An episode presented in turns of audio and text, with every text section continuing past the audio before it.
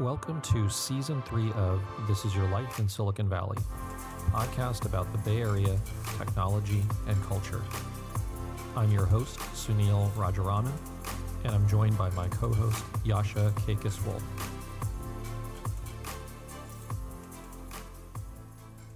Man, Sunil, it feels like it's been forever since you and I chatted about the podcast.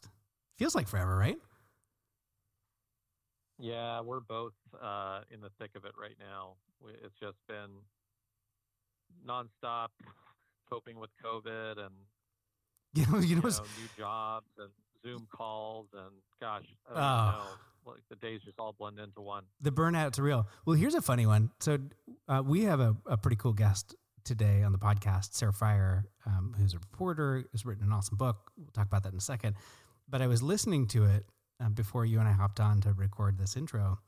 And uh, we started the conversation. We do start the conversation talking about being locked into our places, dealing with the smoke of the fires. And I thought to myself, oh my gosh, when was this? Like a year ago? But it was only a few weeks ago. Like the the velocity of change and the stuff that we're dealing with right now is just hard to comprehend. There's so much stuff going on. No Filter, um, the book that Sarah wrote, is just a really interesting look into the the rise of Instagram and how it changed under you know corporate management. You know, Facebook made that acquisition, and it was one of the most successful in you know the history of all of tech. And things change, and They- so They do Sarah change. into some of those details. What do you think about Instagram these days? Do you like Instagram more than two years ago? You know, I liked, I, I've consistently liked Instagram throughout its, uh, you know, change from being pre Facebook to post Facebook. I've just always, you know, I've always enjoyed the product. The, uh, you know, we previously had a guest, Adam Mosseri, who, you know, on the other side of it was the uh, CEO of Instagram. Yeah, I, I think I'm kind of with you. I, I have generally appreciated Instagram kind of throughout its evolution as an independent and now as a part of Facebook. I'm a little kind of not super keen on the connection of the messaging products across. I think I accidentally hit update about a week ago and I, I now have the Facebook Messenger embedded inside of Instagram. But other than that, mm, I don't know. I think I'm kind of iffy on Reels. I still really like Instagram today. It's a kind of a testament to when you hit product market fit. Um, even when you try and make a bunch of changes to it, if that product market fit is a real product market fit, it sticks. I think you're going to really enjoy this interview today. Sarah, thanks for taking some time with us today. Thanks for having me. We're, uh, are you locked in your house, locked in your apartment? I feel like I've been locked in my apartment for a few weeks now. It's it's completely white outside, uh, but you know th- we are already doing that with COVID in a sense, and now we've just completely escalated it for the climate situation. We were, uh, did you ever think that when you moved to the Bay Area that you'd be comparing AQI scores uh, from different neighborhoods and different counties around? Never. I grew up here, which is the crazy part. I went to Mountain View High School. Uh, I was born in Fremont and never remember having this during my youth. This constant consideration of smoke and feeling of of not being able to go outside. I I just I you know high schools here are all open air. I, I just don't remember this ever being a problem. So Yeah. to me, it's it's quite shocking. It's a, like this, my the state I love is is on fire. well, we like to say it's still the, ever. It's still the greatest state in the nation, but boy, we've got some problems right now. You're a Bay Area native. You're in 50 plus interviews that we've done. I think Sunil, what it's been like four or five people max are actually Bay Area natives. So that's that's pretty unique. You're in rarefied air. I didn't realize how rare the Bay Area is until I left it. I think a lot of people here take for granted that you know we all kind of have this this image of of the same kind of idealism about the future. We all kind of agree that the environment matters. Uh, we all uh, you know understand technology in, in a sense we're just surrounded by it.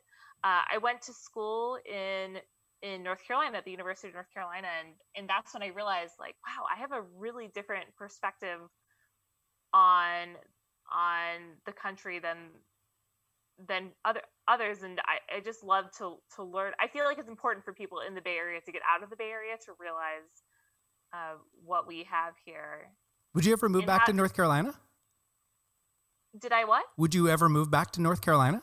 Oh i loved i loved north carolina. I feel like uh, you know it challenged me like when i was going to school there i felt almost like an out of state student in that i realized that i i had opinions and i i realized that I I had this unique background, uh, but I think that you know when I when I talk to people here uh, who are from here and they're they're building the products that people use around the world, um, there's just a, a lack of of, of understanding of, of that, just the different backgrounds that people come from. So I'm very grateful for the experience.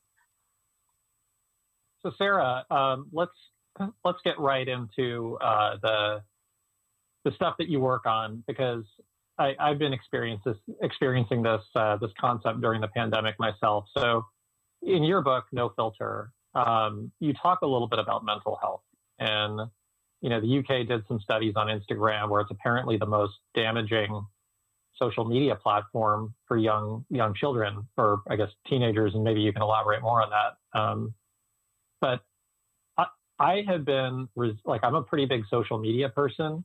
I have stopped looking and stopped posting in the past week, and I have to say, I feel better. Tell me uh, a little bit about what you learned in the process of researching this book as it relates to Instagram and mental health. I learned that Instagram is is a place where we curate the best version of ourselves for others, even if we don't consider ourselves to be content creators or influencers or using it professionally, we're still always thinking about what is somebody else going to think about what I'm posting? How can I put it into the context that that matters? What are my best angles? What's my best lighting? Uh, what's the best crop of this picture? And, and I think it's trained us all to understand that that we're being watched and that we have to perform for those who are watching. And it's kind of turned us all into curators of our own miniature media companies. It's very different on Instagram than it is on Facebook. On Facebook, you are you are sharing with people who also share with you. There's like that mutual aspect of it. Instagram, people don't have to uh, follow each other. It's it's like a one to many broadcast platform and that changes how we think of it.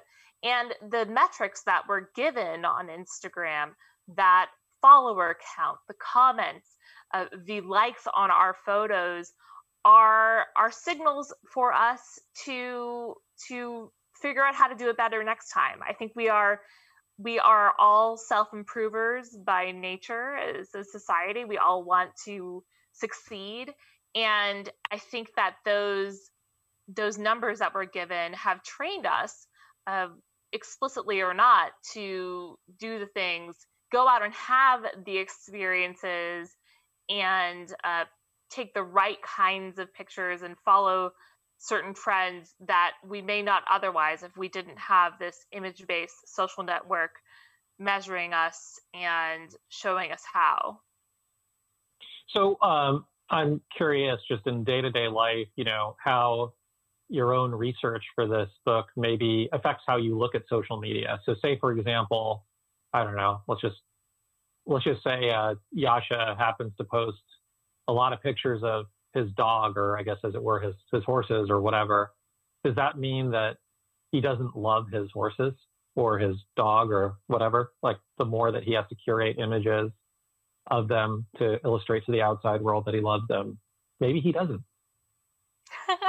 well, I, I mean, I, I did. I think sometimes you can get in in mind games about that. Like sometimes when you see a couple post a ton of selfies together, you think to yourselves, is that a performance? They want to? Did they post a selfie every time they make up from a fight? Like, is that the game? Um, but but I honestly think that that it's I, I don't want to be super cynical about it. I think that a lot of people, especially now, are looking for human connection. They're looking for ways to relate to other people. They're trying to figure out the best way to say it, and and I don't think that a level of posting is commensurate to love. Um, but I do think that Instagram it, it's a social network where we can see the effects as we walk around and experience our our world in a way that we can't as easily see the effects of Facebook and Twitter. If you go to a restaurant, you'll see people taking pictures of their food. If you go to a coffee shop, you'll see that it's you, the new ones are designed in this sort of minimalist style. Um, you see people buy the same kinds of of plants for their home decor, very Instagrammable. The, the term Instagrammable is something that we have absorbed and, and act at, in a way to achieve that that uh, kind of aesthetic. So I think that it changes our behavior in that way, and I, I do think that um, a lot of relationship aspects become performative, like when when you are a teenager and you are expected to comment on your friends' photos in order to show support. Uh, because if you don't, then you're a bad friend. And there are all these games that we start to play with ourselves. There are all these layers of analysis that we start to do on top of the analysis that Instagram gives us. And it becomes quite all consuming. And I think that what we've seen recently uh, with with COVID and this moment where we all have to to keep some distance from each other maybe can't go on those quite instagrammable vacations or go to the the uh, fine dining restaurants that we'd want to show off. Um, or even if we did do that in spite of it all maybe we wouldn't want to share it because uh, there there would be a level of judgment that we'd feel. I, i've seen the kinds of activities people are engaging with on Instagram change. I've seen a lot more a lot more text, a lot more video, um, and and a lot more activism. Actually, it's been it's been a really interesting shift in um, how people use the network and and have become more willing to be vulnerable on it. If that makes sense. I think it does. It, we've certainly been talking a bit about how people act on Instagram. I'm kind of curious your point of view about the business of Instagram. And and maybe one question before we get into the business of Instagram. Like do you like Instagram? Do you think it's a good place for people? It depends how you use it. And one thing I tried to accomplish with my book is demystifying what happens behind the scenes and how people are being so strategic about their Instagram presence so we can start to disentangle ourselves from that kind of pressure that we were talking about earlier. So you don't when you go to Instagram, a, a, very unhealthy way to use it would be to see how other people's lives look and compare your own life to that and feel bad, right? That that's a very that's a very common way people use Instagram and it's very negative. And I think if you understand that other folks on Instagram, maybe they're using Facetune to clear out their skin, maybe they're using a, a service that that ensures that their photos get lots of comments on them. Maybe they are making their lives look more successful and beautiful than they actually are. Maybe they're extremely good at photo editing. There are all these things that that go into it. And and not just the personal choices that people make with Instagram, but the choices that Instagram itself has made about what kind of content to promote, what kind of celebrities to promote, who to listen to from a customer service perspective. And there's so much, um, so much work that Instagram has done to chart the course of who becomes famous on Instagram. Yeah. I think a lot of people who try to win at Instagram and, and build a brand there or build a, a business there don't realize that that it's not a total meritocracy. So are you like really down the line on it? Like you're you're um, neither you don't believe that Instagram is good or bad. It's just used in different ways. Is that a fair way to characterize that? I mean, I think that I think it's it's untransparent. I think that it's high pressure. I think that it's shifting the way we behave. I think it's powerful. Um, I think that it needs to be understood because it, it's now this this force in society that has caused us all to have like a, a personalized media diet, a way of performing for others, and and without understanding that it can be damaging. Um, another, especially I mean, for another people. revelation. Well, and, and uh, sorry to we do this thing every remote podcast that we've had since the pandemic, where there's it's inevitable that uh, either Jascha and I talk over each other or we talk over a guest. It happened again. Sorry, Sarah. Um, but uh, but one of the one of the revelations from your book was you know Instagram as kind of a spot for potential election manipulation. And I was hoping you would spend a minute on that, especially given November's right around the corner and it's at top of everyone's mind. So, you know, we, we're talking about it very much in the context of being damaging or helpful to the individual. But what about society? And what did you learn there? Okay, here's what you need to understand Instagram, as a part of Facebook Inc., is not the priority. Facebook is the priority, and the the problems that have come to light on Facebook, the election interference that happened via Russia uh, with you know disinformation that went viral, uh, the kinds of, of fake news that trickles into people's feeds, the Facebook groups that have radicalized people, all of that has gotten a lot of attention. Instagram is has just as many sinister corners as Facebook and damaging influences on on society and they're harder to see because there's no resharing on Instagram, there's no virality.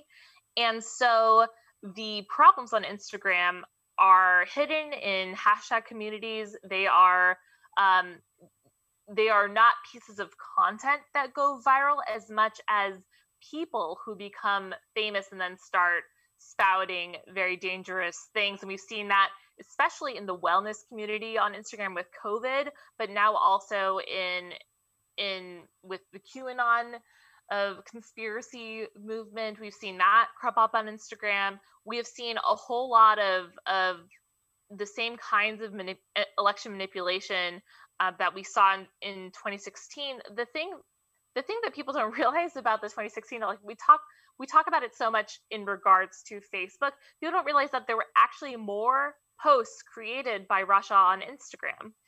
And that a lot of the voter suppression efforts were centered on instagram. There was a, a influencer account created by a russian operative that tried to build a, a following in the black community and ended up having hundreds of thousands of followers and then started telling black people that it, it wouldn't be worth it to vote in the election because nobody nobody was taking their issues seriously. There was another uh, instagram account that that tried to build a, a feminist following and then started to tell people that they didn't think that hillary clinton was a good feminist. And so i think that instagram can be a, a a just as important place for for looking at election manipulation but i think that it also gets so many less resources than facebook does. And one thing that i, I reveal in my book is that mark zuckerberg actually became uh, concerned that instagram was gaining popularity rather quickly in a way that would cannibalize facebook's success. And he started to restrict resources for instagram. And he started to tell Instagram on the the integrity and platform uh, the sort of cleaning up the messes side of the business, he said that they had to start reporting into the Facebook group that that was dealing with with the same kind of election interference on Facebook, and that they would have to use their resources if they wanted to address the problems on Instagram. But the problems on Instagram, as I just explained, are very different. So the same machine learning doesn't apply. The same um, kinds of of uh, groups may not maybe expressed in a completely different way on Instagram, and, and the company is not prepared for that. We've had uh, you know numerous guests in the past. Obviously, Facebook is a is a hot topic of discussion. We've had you know um, Kara Swisher, we've had Antonio Garcia Martinez, who wrote the book Chaos Monkeys. We had Adam Mosseri uh, on the podcast as a previous guest as well. When the, the reason I bring this up is, you know, we've we've heard different perspectives on how Facebook and Instagram are run. My question to you is just quite simply, wouldn't I mean Mark Zuckerberg strikes me as very, you know, shareholder value driven, and you know, it wouldn't it be in his and the companies and the shareholders' best interest to focus resources on Instagram? And does does that line of thinking that you just described work work for or against shareholder interest? And like, am I what am I missing here? Well, I think that you could argue that if Facebook was doing what its users wanted explicitly, that it might invest more into Instagram and allow Instagram to cannibalize Facebook. And maybe in the short term, there wouldn't be as high average revenue per user, but in the long term, um, it, it may be a more viable alternative. Of course, what Zuckerberg has chosen to do is centralize everything with Facebook, integrating Instagram, WhatsApp, Facebook, and Messenger into this one mega network that can that can connect people across all of these different products. Um, so you have to ask the question: Do people want these products to remain separate? Do they want them to be merged? Is that a I mean, what do you guys think? Do you guys want these products to merge? Does that seem useful to you?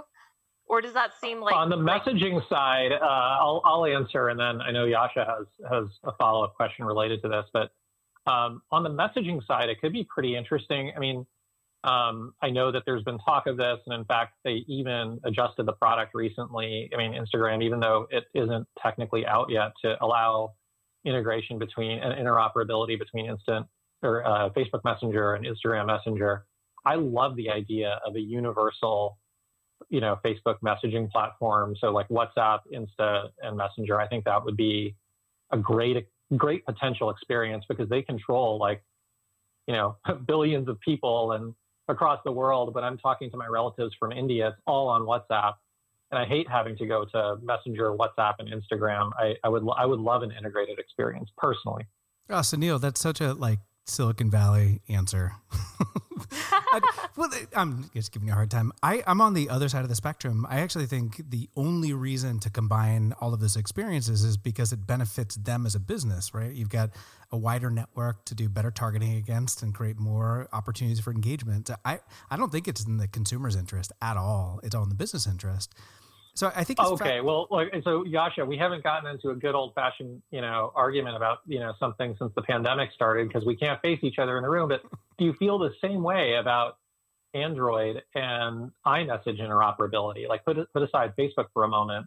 I hate having the the green message, the blue message, and then basically, you know, having like different delivery SLA and just inability to do certain things. Like I mean, if you if you had to make it a Google versus Apple thing, would you feel the same way?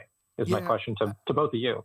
Well, um, I, I want to talk about like purpose built applications because I think Instagram, going back to Instagram, was that like it was an application that was built for a very specific use, and now it's being kind of uh, kind of morphed into something that has a relationship into this broader business strategy for Facebook. I, I think the Google Apple discussion is always interesting, but at the end of the day, if I'm a consumer and I have the means, I want to be able to opt into the services and the products that I want. And interoperability is interesting and important from a business context, from a consumer perspective. I would prefer to let my purchase decision make that decision, not what the company's business model informs. And that's just my perspective. I don't know, Sarah, if you disagree with both of us. I mean, you know, I, I've spent a lot of time talking to people who have used Instagram in part because they're trying to escape from Facebook and they see Instagram as the viable alternative or people who have deleted Facebook and they they use WhatsApp every day because that's how people communicate in their country. Um, I, I think that that you're right there's this this consumer want to have a different venue like people who build completely different identities on Instagram than they have on Facebook, whether it's their creative identity versus their personal identity. And some people don't want those to mix. So I do think it should be a matter of consumer choice. I, I see the argument for the messaging side from a commerce perspective. I feel like that's that's the big thing you want is a way to a way to talk to customers, especially in countries like India and Brazil, where WhatsApp is incredibly prominent prominent in commerce, but Instagram is the image based platform where products are showcased. Mm-hmm. Having that interoperability makes sense. Um, but I do think that that you have problem you have problems then with the encryption, with the with the the expectation of privacy that people have on WhatsApp versus Instagram. Um, I think from a regulatory perspective, you need to look at it that way too, because Facebook is consolidating power, right? All these networks, when they're disparate networks, are are less powerful than if they are all doing the same thing for their users, um, and it reduces consumer choice a little bit. So I, I think that that as regulators around the world try to determine what should be done about Facebook's increasing power. Now, more than 3 billion people around the world using their products. Facebook is responding ahead of time by making sure those products are more tightly integrated and unable to be spun off. Yeah. So I, I have a question about another purpose-built app. Maybe that's the right way to say it. Maybe it isn't technically that. Uh, Instagram had has been on a rise and is now part of Facebook, and I think becoming more like Facebook and all, all that you've written about. And all uh, all while that has been happening, an upstart shows up with TikTok, and TikTok has grown a pretty massive following in a relatively short period of time, and it's um, it's now a part of popular culture in a way where Facebook and I think Instagram to an extent start to mimic some of the features or copy some of the features that show up on it.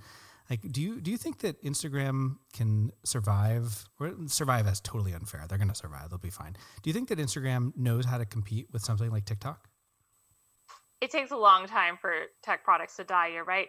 I I don't think that uh, that things like Reels, that's their TikTok copycat. I don't think like things like Reels are going to work as well as prior attempts to copycat competitors. I, in in Instagram stories, they competed with Snapchat in a way that felt extremely native to Instagram. It made sense. It solved a problem that was happening uh, for Instagram users, which is that people felt like there was too much pressure to post. Uh, they felt like everything they posted on their feed had to be completely polished and curated. It had to be the best thing they'd ever done um, every time. And that meant that people were posting less, which was actually a big business problem because the more people post, the more slots there are for ads.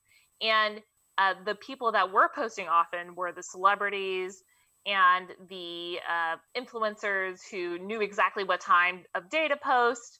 And people were then comparing themselves to the celebrities and influencers that they followed and feeling less like their content was worthy. So Instagram stories really solved that problem because it gave people a a place to have ephemeral content where the pressure was relieved, where they didn't have to necessarily, uh, you know, perform all the time.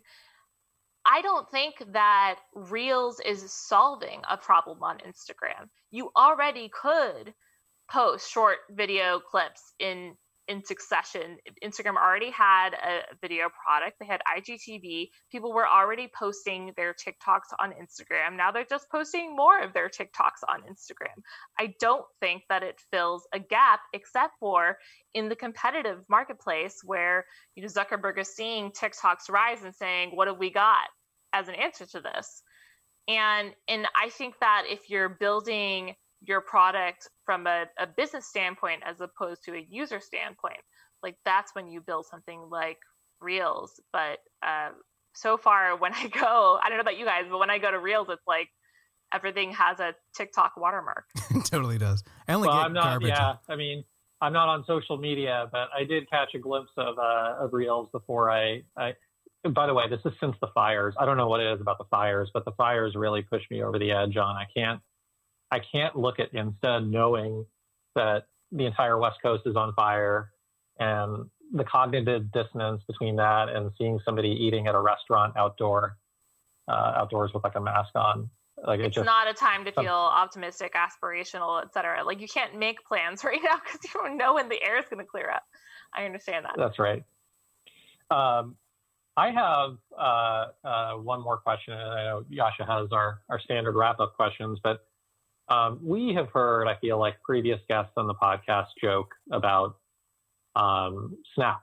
So I'm curious to hear your take on Snap. And the joke usually involves something along the lines of, "Oh yeah, Facebook uh, treats Snap like its R&D department," or you know, like internally employees joke that, "Yeah, Snap Snap's our best uh, best R&D research." So, but Snap's made a bit of a comeback here, and I'm curious in, in your interviews, you know, for the book, et cetera, how much Snap came up, and if you personally have a perspective on Snap and and what they're doing here.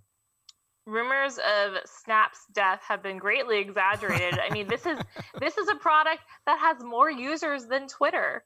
People don't know that. I, I don't know how, but but I think it's just the the tech industry chattering class is on Twitter, and they're not on Snapchat but the youth of America is on Snapchat and it's incredibly influential. Uh, I, I wrote a story this summer about how Snapchat is going to be critical for the youth vote. They're registering, everyone who turns 18 gets a notification in their profile for the week of their birthday to remind them to register to vote. Uh, it is the it is the messaging platform for for youth, and I, I think that it's it's uh, it's still inspiring uh, Facebook, but it feels so different than than Facebook or TikTok. I think Snap has has something really unique going on, uh, and they're not trying to to be like they've certainly had stumbles. I, I think Snapchat Spectacles was, you know, very either ill ill thought out or timed um, or manufactured or marketed um, but I think that the stuff that they've done on AR has been really fun, and it's it's cool to see a social media company do something that's just plain fun. I think that's one reason people like TikTok, and that's certainly a reason why people like Snap. Well, I think the secret to Snap staying off our radar around here is that they're just they're not in the Bay Area. That's the answer. That's why you build a company in Los it. Angeles. I mean, I also don't think that they want to be on the radar of the, the business press. I, I don't think that Evan Spiegel really values that. I think yeah. he'd rather be influential in culture. Yeah, I totally buy that. This has been a super fun conversation. We really appreciate being here. Before we wrap up, we ask all of our guests one important question, and it's temporal. So, right now, as you're spending time on Twitter or Insta or other networks, who are the people or the brands or the organizations that you follow that you think the listeners of this podcast would get some value from? I'm following a lot of climate scientists on Twitter right now. I'm sure you are as well. I, I wish I could remember the specific handles. Uh, I would say if you if you care about social media though, I I really appreciate the work that that uh, Casey Newton has done at The Verge. Mm-hmm. Um, I appreciate the work that NBC is doing on disinformation. Um, I, I, think that together, if you follow uh, those folks, you will get a good sense of the societal impact of Facebook, Instagram, and Twitter beyond just the business impact. Sarah, we really appreciate you taking time today. Um, stay healthy and stay safe. Thanks for being here. Thanks for having me. So, Jascha, how how often are you using Instagram during COVID? You know, I, I found myself using it less and less. I, I honestly believe that it's probably a couple times a day that I'm turning it on and kind of spacing out and paying attention to it. I do find myself using TikTok more and more during COVID. Are you the same? Uh, I actually, you know, just deleted Instagram from my phone. Um, because I, I felt like it was just such a time suck. Wow. And so I got hours of my life back every day after I made that decision and wasn't speculating in stories who was hanging out with who and um, and what was going on and what cool things were I was you know kind of missing out. I mean, it, it really deleting Instagram for me felt good. Well, I um, I think that's kind of funny. I wonder what Sarah would say about that uh, a few weeks after talking to her. I really enjoyed today's conversation. I think she's super insightful. It clearly comes across in the way that she writes. Also, this is not a, a hit piece by any stretch of the imagination. Um, and she's just she's an awesome guest to have today. Yeah, really, really great guest. Um, you know, lively discussion. if you use Instagram, you definitely do not want to miss this episode. Um, and you know, we uh, we record a little less frequently than we normally do, but we assure you more episodes are to come very soon. And we're probably going to uh, open up the fourth season soon. That, that's going to be a big milestone for us. Thanks for listening today. Yeah. Sounds good. Thanks for listening to This Is Your Life in Silicon Valley. If you enjoyed listening to this podcast as much as Sunil and I enjoyed recording it, please go back to the application you found this podcast on, rank us five stars, leave us a comment. We read every single one. Thanks for listening to This Is Your Life in Silicon Valley.